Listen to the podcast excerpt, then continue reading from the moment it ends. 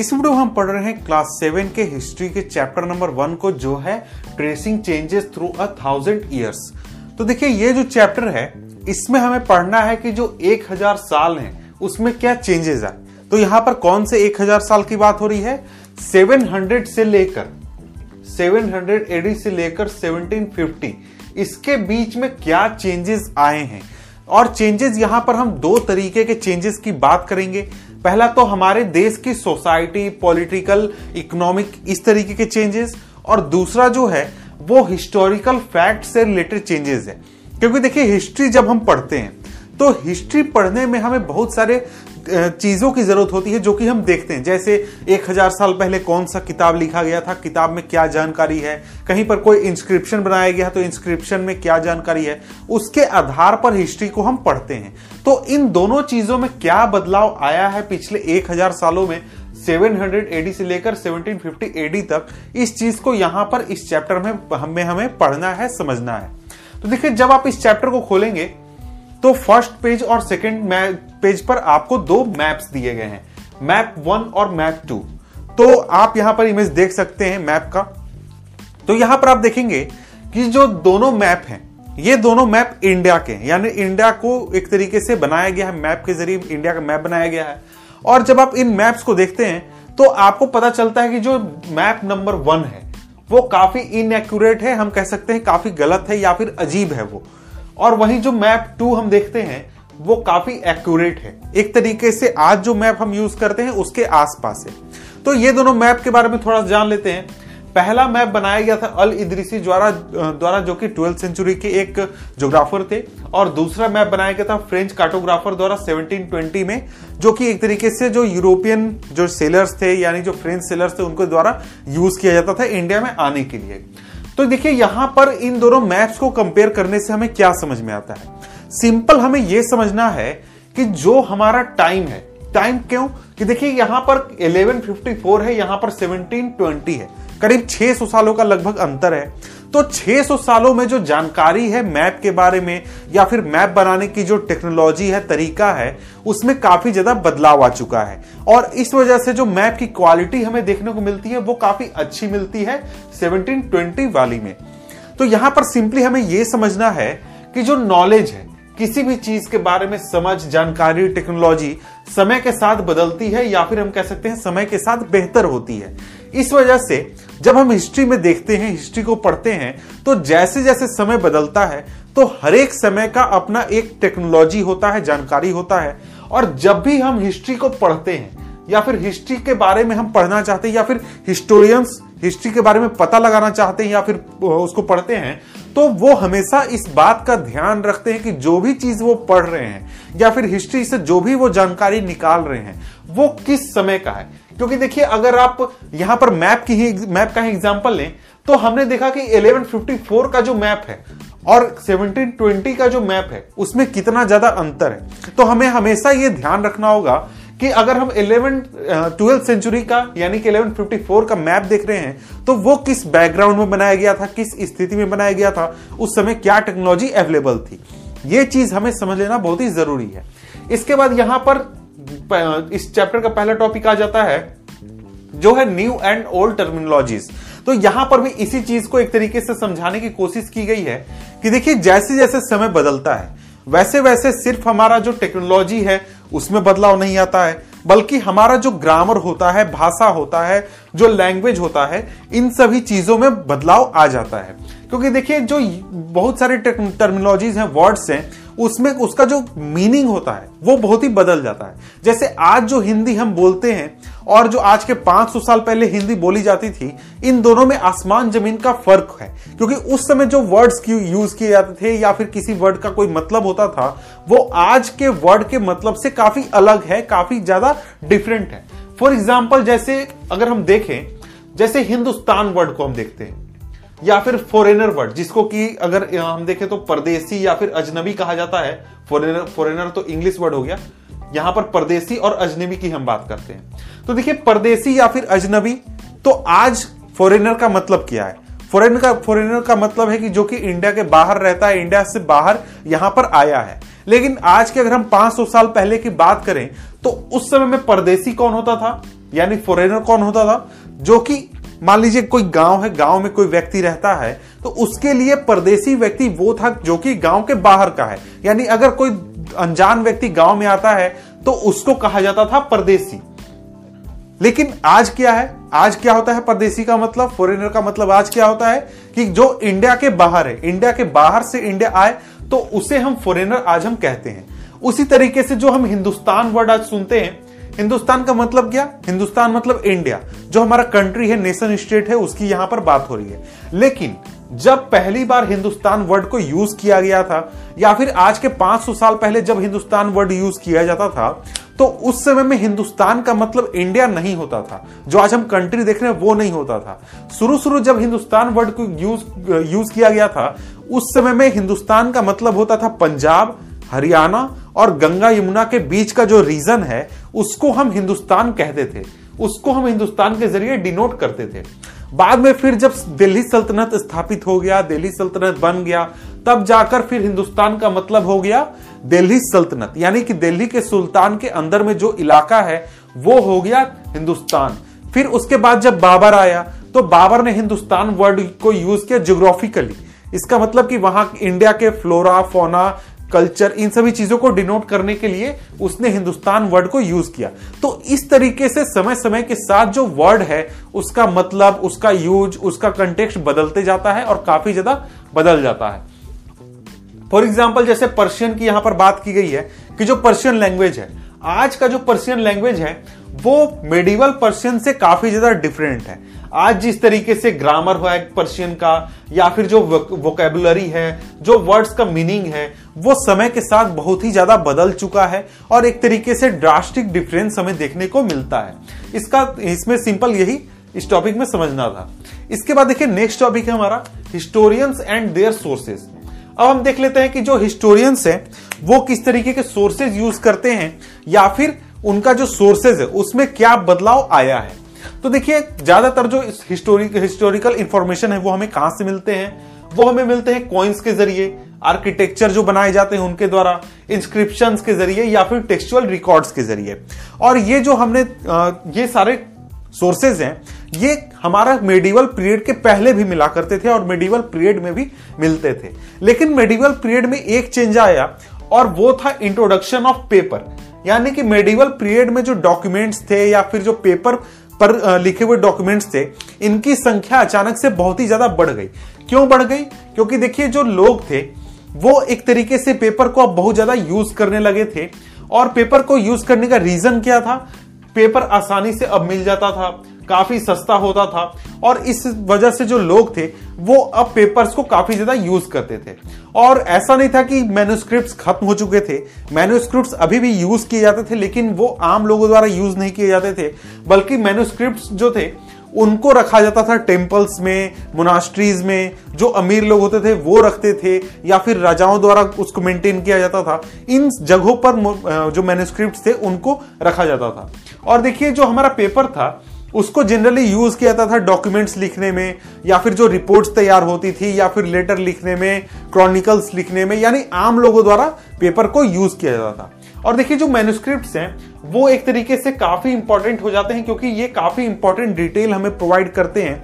क्योंकि देखिए पेपर पर अगर कोई चीज़ लिखा जाता है तो वो एक हज़ार साल सरवाइव नहीं करेगा, कुछ सौ सालों में, या फिर कुछ सालों में ही वो खत्म हो जाएगा। इस वजह से मैन्युस्क्रिप्ट जो है, वो काफ़ी इंपॉर्टेंट हो जाते हैं आज के समय में। लेकिन यहाँ पर हमें एक चीज़ ध्यान रखनी चाहिए कि जो मेडिवल पीरियड था, उस समय में इंडिया में प्रिंटिंग प्रेस नहीं हुआ करता था। तो इस वजह से जो मेन्यूस्क्रिप्ट कॉपी करने का काम होता था, वो किया जाता था हाथों से और ये काम करते थे स्क्राइब्स और ये जब लिखते थे मेनुस्क्रिप्ट को, यानी कि कॉपी करते थे तो कॉपी करने के दौरान कहीं पर इनसे मिस्टेक हो गया, कहीं पर इनको कोई मतलब समझ में नहीं आया, या फिर कुछ और हुआ तो एक दो वर्ड कुछ वर्ड वो चेंज कर देते थे या फिर चेंज हो जाता था। और ये जो प्रोसेस था, ये लगातार चलता था, यानी एक ओरिजिनल कॉपी किसी ने लिखा, उससे अगर कॉपी करना है तो उससे कॉपी करने में दो लाइन गलती हो गई, उसके बाद फिर से कॉपी किया गया, वहाँ पर दो लाइन गलती हो गई, उसके बाद फिर से कॉपी किया गया, दो लाइन गलती हो गई। इस तरीके से जब उसको काफ़ी सालों तक कॉपी किया गया या फिर उसको एक तरीके से हाथों से लिखा गया तो उसमें जो ये छोटे छोटे चेंजेस थे, या फिर जो छोटे छोटे मिस्टेक हुए थे, ये बहुत ही बड़ा रूप ले लेते थे और इतना ज़्यादा ये बदल जाते थे कि जो ओरिजिनल में किताब लिखा गया था, उससे ये काफ़ी ज़्यादा अलग हो जाते थे। तो यहाँ पर हमें ये सिंपली समझना है कि जो एक तरीके से मैन्यूस्क्रिप्ट होते थे या फिर जो किताबें लिखी जाती थी क्रॉनिकल्स लिखी जाती थी, उनको जब कॉपी किया जाता था तो जो ओरिजिनल लिखा गया था किताब हमारा आज के 800 साल 700 साल पहले, और जो आज हमारे पास टेक्स्ट अवेलेबल है, उसमें काफ़ी ज़्यादा फ़र्क है। क्योंकि हमारे पास ऐसा नहीं कि ओरिजिनल कॉपी अवेलेबल है। हमारे पास जो भी आज बुक बुक अवेलेबल है 700 साल पुराना, वो स्क्राइब द्वारा कॉपी किया गया है, कई बार कॉपी किया गया है, और उसमें बहुत सारे मिस्टेक्स अवेलेबल हैं, बहुत सारे मिस्टेक्स उसमें मौजूद हैं। तो इस वजह से जब हिस्टोरियंस इन स्क्रिप्ट को पढ़ते हैं मैन्यूस्क्रिप्ट को, इन बुक्स को पढ़ते हैं तो वो हमेशा इस बात को ध्यान में रखते हैं कि जो वो जानकारी ले रहे हैं उस बुक से, उसमें कई जगहों पर कई सारी गलतियाँ हो सकती हैं, कई जगहों पर कई जो फैक्ट्स हैं वो गलत हो सकते हैं। इन बातों का हमेशा ध्यान रखा जाता है। फॉर एग्ज़ाम्पल यहाँ पर जैसे जयसुद्दीन जियाउद्दीन बरानी जो थे, उन्होंने एक ही क्रॉनिकल को दो बार लिखा। तेरह में तेरह में। और ये दोनों जो क्रॉनिकल्स थे ये दोनों क्रॉनिकल एक दूसरे से काफ़ी ज़्यादा अलग थे। और उसका रीजन क्या था? रीजन ये था कि जो क्रॉनिकल लिखा गया था, वो हाथों से लिखा गया था। उसमें कई कुछ मिस्टेक्स हो गए, कहीं पर कुछ हो गया। और ये जो है, ये चीज़ आपको जितने भी स्क्रिप्ट लिखे जाते हैं या फिर मैन्यूस्क्रिप्ट कॉपी किए जाते थे, इन सब में आपको ये चीज़ देखने को मिलेगी। इस वजह से जो ये सोर्स है या फिर जो किताबें आज हमें मिलती हैं, आज के 800 साल पुरानी 700 साल पुरानी, उसमें हमें ये ध्यान रखना होता है कि उसमें कई गलतियाँ हो सकती हैं, मौजूद हो सकते हैं। इसके बाद देखिए नेक्स्ट हमारा टॉपिक है, वो है new social and political groups तो ये जो पीरियड था हमारा 1000 साल का, इसमें बहुत सारे सोशल पॉलिटिकल इकोनॉमिकल और कल्चरल चेंजेस हुए थे। और इसके साथ ही जो ये, जो चेंजेस हुए थे, उसमें फॉर एग्जांपल जैसे बहुत सारे नए फूड्स इंट्रोड्यूस हुए थे, जैसे पोटैटो चिली टी कॉफ़ी इस तरीके से। इसके अलावा बहुत सारे नए टेक्नोलॉजीज़ आई थी एग्रीकल्चर में इरिगेशन में क्राफ्ट्स में वारफेयर में। जैसे एग्रीकल्चर में पर्सियन व्हील आ गया था पानी पटाने के लिए। इसके अलावा स्पिनिंग व्हील का इंट्रोडक्शन हो गया था, या फिर जो युद्ध लड़ जाते थे, उसमें फायर आर्म्स का यूज़ किया जाने लगा था। इस तरीके से बहुत सारे टेक्नोलॉजिकल चेंजेस आए थे। इसके अलावा कई सारे सोशल और पॉलिटिकल चेंजेस भी आए थे। जैसे कि एक ग्रुप हुआ करता था, आज भी है, वो है राजपूत का। तो ये जो थे, ये वारियर क्लास थे। और इन्होंने खुद को एक तरीके से क्षत्रिय स्टेटस क्लेम किया था या फिर डिक्लेयर किया था। और इन्होंने काफ़ी इंपॉर्टेंट रोल अपने आप अपना बना लिया था सोसाइटी में। और ये काफ़ी इंपॉर्टेंट हो चुके थे इंडिया के सोसाइटी में और पॉलिटिक्स में। और इसके अलावा बहुत सारे और भी कम्युनिटीज थे जिन्होंने अपना पहचान बनाया या फिर अपने आप, अपना जो महत्व था उसको काफ़ी बढ़ाया। जैसे मराठा, सिख, ओम, कायस्थ, ये सभी भी काफ़ी ज़्यादा इंपॉर्टेंट हो गए। इसके साथ ही देखिए, जो फॉरेस्ट था उसको काफ़ी बड़ी संख्या में क्लियर किया गया। एग्रीकल्चर शुरू हो गया और सोसाइटी थोड़ा जो था, वो धीरे धीरे बहुत ही ज़्यादा डिफ्रेंशिएट होने लगा। डिफ्रेंशिएट कहने का मतलब ये है कि कुछ लोग फार्मर बन गए कुछ लोग आर्टिसंस बन गए, कुछ लोग कैटल पालने लगे। इस तरीके से बहुत सारे जो जॉब्स थे, वो नए नए सोसाइटी में आ गए। और इसका रिज़ल्ट ये हुआ कि लोग जो थे, लोग अपने काम के अनुसार काफ़ी सारे ग्रुप्स में बढ़ गए, जिनको की जाति या फिर कास्ट कहा जाने लगा। और इस तरीके से जो सोसाइटी था, वो काफ़ी एक तरीके से डाइवर्स हो गया, वो काफ़ी टुकड़ों में बट गया। और ये जो सोसाइटी में जो जाति थे या फिर जो कास्ट थे उनको रैंक किया जाता था उनके बैकग्राउंड के आधार पर या फिर उनके प्रोफेशन उनका जो काम वो करते हैं, उनके आधार पर, उनके ऑक्यूपेशन के आधार पर। और ये जो जाति थे, ये अपना रूल्स और रेगुलेशन बनाते थे कि उनके जो मेंबर हैं वो किस तरीके से बिहेव करेंगे, किस तरीके से रहेंगे, किस तरीके से खाएँगे, इस तरीके से बहुत सारे वो रूल अपने चलाते थे। लेकिन जब ये गाँव में रहते थे, ये जाति तो सभी जाति जो है, वो गाँव के कुछ कॉमन रूल्स होते थे, सभी रूल्स को फॉलो करते थे और गाँव के रूल्स के अनुसार वो लोग चला करते थे। इसके बाद अब हम आगे बढ़ते हैं। तो आगे यहाँ पर नेक्स्ट टॉपिक आ जाता है और वो है रीजन एंड एम्पायर तो देखिए, ये जो हमारा पूरा इंडिया है, उसमें जो 700 था, यानी कि मेडिवल पीरियड हो, यानी ये जो हम 1000 साल पढ़ रहे हैं 700 इसके शुरू होने तक जो हमारा पूरा इंडिया था, बहुत सारे रीजन्स थे, उनका अपना एक अलग कल्चर अपना लैंग्वेज अपना एक तरीके से पूरा रहन सहन हो चुका था, स्थापित हो चुका था। और उस समय तक बहुत सारे जो इलाके थे, वहाँ पर अपने अपने छोटे छोटे राज्य जो थे, स्थापित हो चुके थे, वहाँ पर जो रूलर्स थे, वो रूल कर रहे थे। लेकिन इस पीरियड में बहुत सारे ऐसे डायनेस्टीज आए, जिन्होंने अपना एक पैन रीजनल यानी कि इंडिया के बहुत बड़े भूभाग पर अपना राज स्थापित किया और अपने आप को अपने छोटे से इलाके से बाहर निकालकर बहुत बड़े इलाके तक फैलाया। फॉर एग्ज़ाम्पल जैसे चोला खलजी, तुगलक, मुगल, ये सभी जो थे, ये काफ़ी बड़ा साम्राज्य बनाने में सक्षम हो थे और काफ़ी बड़ा इन्होंने साम्राज्य बनाया था। और लेकिन कई बार अगर आप इनके बारे में पढ़ेंगे तो कई बार आपको हिस्ट्री में इनके बारे में काफ़ी एक्सेग्रेटेड आपको क्लेम्स मिलते हैं। यानी कि कई बार कहा जाता है कि यहाँ गए तो यहाँ इतने ऐसे हरा दिया, वैसे हरा दिया, इस तरीके से, वैसे बहुत सारी चीज़ें मिलती हैं। तो इस वजह से जब हिस्टोरियंस इन चीज़ों को पढ़ते हैं, यहाँ पर राजाओं का बखान पढ़ते हैं तो वहाँ पर भी ये ध्यान रखते हैं कि ये जो फैक्ट्स हैं, जो बताए जा रहे हैं, वो गलत हो सकते हैं या फिर एक्सेजरेटेड हो सकते हैं। तो इसलिए ये चीज़, इन चीज़ों को ध्यान रखा जाता है। तो देखिए, यहाँ पर मैंने कहा कि 700 जो पीरियड था, यानी 700 ईस्वी था, इसके तक बहुत सारे रीजन्स में छोटे छोटे स्टेट्स चल रहे थे, वहाँ अपना कल्चर था। लेकिन जब देखिए मुगल इंपायर जब फॉल हुआ तो उसके फॉल होने के बाद जो था, बहुत पूरा इंडिया जो था, उसमें काफ़ी रीजनल एक तरीके से जो रूलर्स थे, वो स्थापित हो गए। रीजनल वहाँ पर स्टेट्स चलने लगे। लेकिन यहाँ पर ये जो स्टेट्स बनाए गए थे, जो कि पैन रीजनल थे, यानी एक रीजन से बाहर निकलकर बहुत सारे रीजन्स में इनका राज चलता था तो इसकी वजह से जो इंडिया था, उसमें एक तरीके से जुड़ाव बना रहा, लोगों का जो कल्चर था, वो एक दूसरे के साथ जुड़ा रहा, लोग जो थे, वो एक दूसरे के साथ जुड़े रहे लगातार। तो देखिए, इसके बाद अगर हम नेक्स्ट टॉपिक देखते हैं तो वो है ओल्ड एंड न्यू रिलीजन तो देखिए रिलीजन जो चीज़ है, वो एक तरीके से पर्सनल बिलीफ पर आधारित है, या फिर ये काफ़ी पर्सनल टॉपिक है। लेकिन उस समय में जनरली ये होता था कि जो रिलीजन था वो एक तरीके से सोशल एक तरीके से टॉपिक हुआ करता था। यानी आप जिस सोसाइटी में रहते हैं, वहाँ का जो रीजन रिलीजन होगा, वो एक तरीके से सेम होगा। यानी एक रिलीजन वाले लोग एक साथ रहते थे, उनका जो इकोनॉमिक ऑर्गेनाइजेशन था सोशल ऑर्गेनाइजेशन था, वो एक तरीके से रिलीजन के आधार पर बना हुआ था रिलीजन के आसपास वहाँ पर बना हुआ था। और इसी, ये जो चीज़ था, ये आपको इंडिया के हर एक इलाके में देखने को मिल जाता था। और इसके साथ ही जो ये पीरियड था, यानी एक हज़ार साल का पीरियड था, इसमें जो हमारा हिंदुइज्म है, उसमें काफ़ी सारे चेंजेस आए, जैसे कि कुछ नए भगवानों की पूजा होने लगी, या फिर जो टेम्पल्स थे, उनको राजा द्वारा पेट्रोनेज दिया जाने लगा। भक्ति मूवमेंट भी इसी समय आया, यानी कि भगवान जो है, उनसे आप लव कर सकते हैं। लव के ज़रिए आप एक तरीके से उनकी पूजा कर सकते हैं। इस तरीके के चेंजेस काफ़ी सारे आए थे। और इसके साथ ही जो इस्लाम था, वो इस पीरियड में इंट्रोड्यूस किया गया था। यानी कि शुरुआत में कुछ मर्चेंट्स आए थे, उन्होंने इंट्रोड्यूस किया, उसके अलावा कुछ रूलर्स आए, उन्होंने भी इस्लाम को सपोर्ट किया, जैसे कि यहाँ पर जो रॉयल पेट्रोनेज ऑफ़ टेंपल है उसी तरीके से जो इस्लाम था, उसको भी काफ़ी ज़्यादा पेट्रोनेज दिया गया बहुत सारे रूलर्स द्वारा।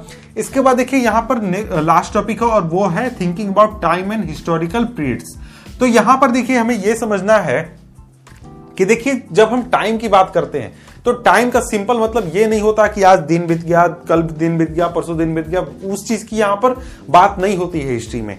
हिस्ट्री में बात हो रही है कि जो हिस्टोरियंस हैं, वो टाइम को देखते हैं कि टाइम के अनुसार जो सोसाइटी है और जो इकोनॉमिक ऑर्गेनाइजेशन है, उसमें काफ़ी सारे चेंजेस आते हैं। जो सोसाइटी है, उसके आइडिया में, उसके बिलीफ में बहुत सारे चेंजेस आते हैं। उस आधार पर जो हिस्टोरियंस हैं, वो टाइम को देखते हैं।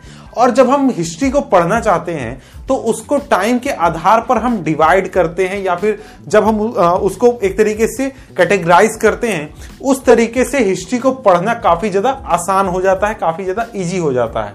और देखिए, जो हिस्ट्री का डिवीज़न है, उसको कई तरीके से किया गया है। जैसे जो ब्रिटिशर्स आए थे उन्होंने हिस्ट्री को डिवाइड किया था रूलर के धर्म के आधार पर, यानी कौन सा रूलर वहाँ पर रूल कर रहा है। जैसे शुरू में यहाँ पर हिंदू रूलर हुआ करते थे, उसको हिंदू पीरियड कह दिया। फिर जब मुस्लिम रूलर्स यहाँ पर आए इस्लाम लेकर तो उस पीरियड को मुस्लिम पीरियड कह दिया। और फिर जब ब्रिटिशर्स आए तो अपने पीरियड को उन्होंने ब्रिटिश पीरियड एक तरीके से डिक्लेयर कर दिया। लेकिन आज जो हिस्टोरियंस है मॉडर्न हिस्टोरियंस वो इन चीज़ों पर ध्यान नहीं देते या फिर इन चीज़ों को फैक्टर नहीं मानते हैं, बल्कि वो ये ध्यान देते हैं कि जो इकोनॉमिक और सोशल कंडीशन है कंट्री की, उसमें क्या बदलाव आया है, क्या चेंजेस आया है, और इस आधार पर जो हिस्ट्री है, उसको एंसियंट मिडिवल और मॉडर्न में डिवाइड किया गया है। और ये जो पूरा पीरियड है 700 से 1750 का, ये हमारा मिडिवल हो जाता है। 1750 के बाद का मॉडर्न हो जाता है और 700 से पहले का एंसियंट हो जाता है। तो इस तरीके से हिस्ट्री को कैटेगराइज किया गया है या फिर डिवाइड किया गया है मॉडर्न हिस्टोरियंस द्वारा। तो देखिए, यहाँ पर ये जो चैप्टर है, ये खत्म होता है। मिलते हैं आपसे हम नेक्स्ट वीडियो में नेक्स्ट चैप्टर के साथ। तब तक के लिए गुड बाय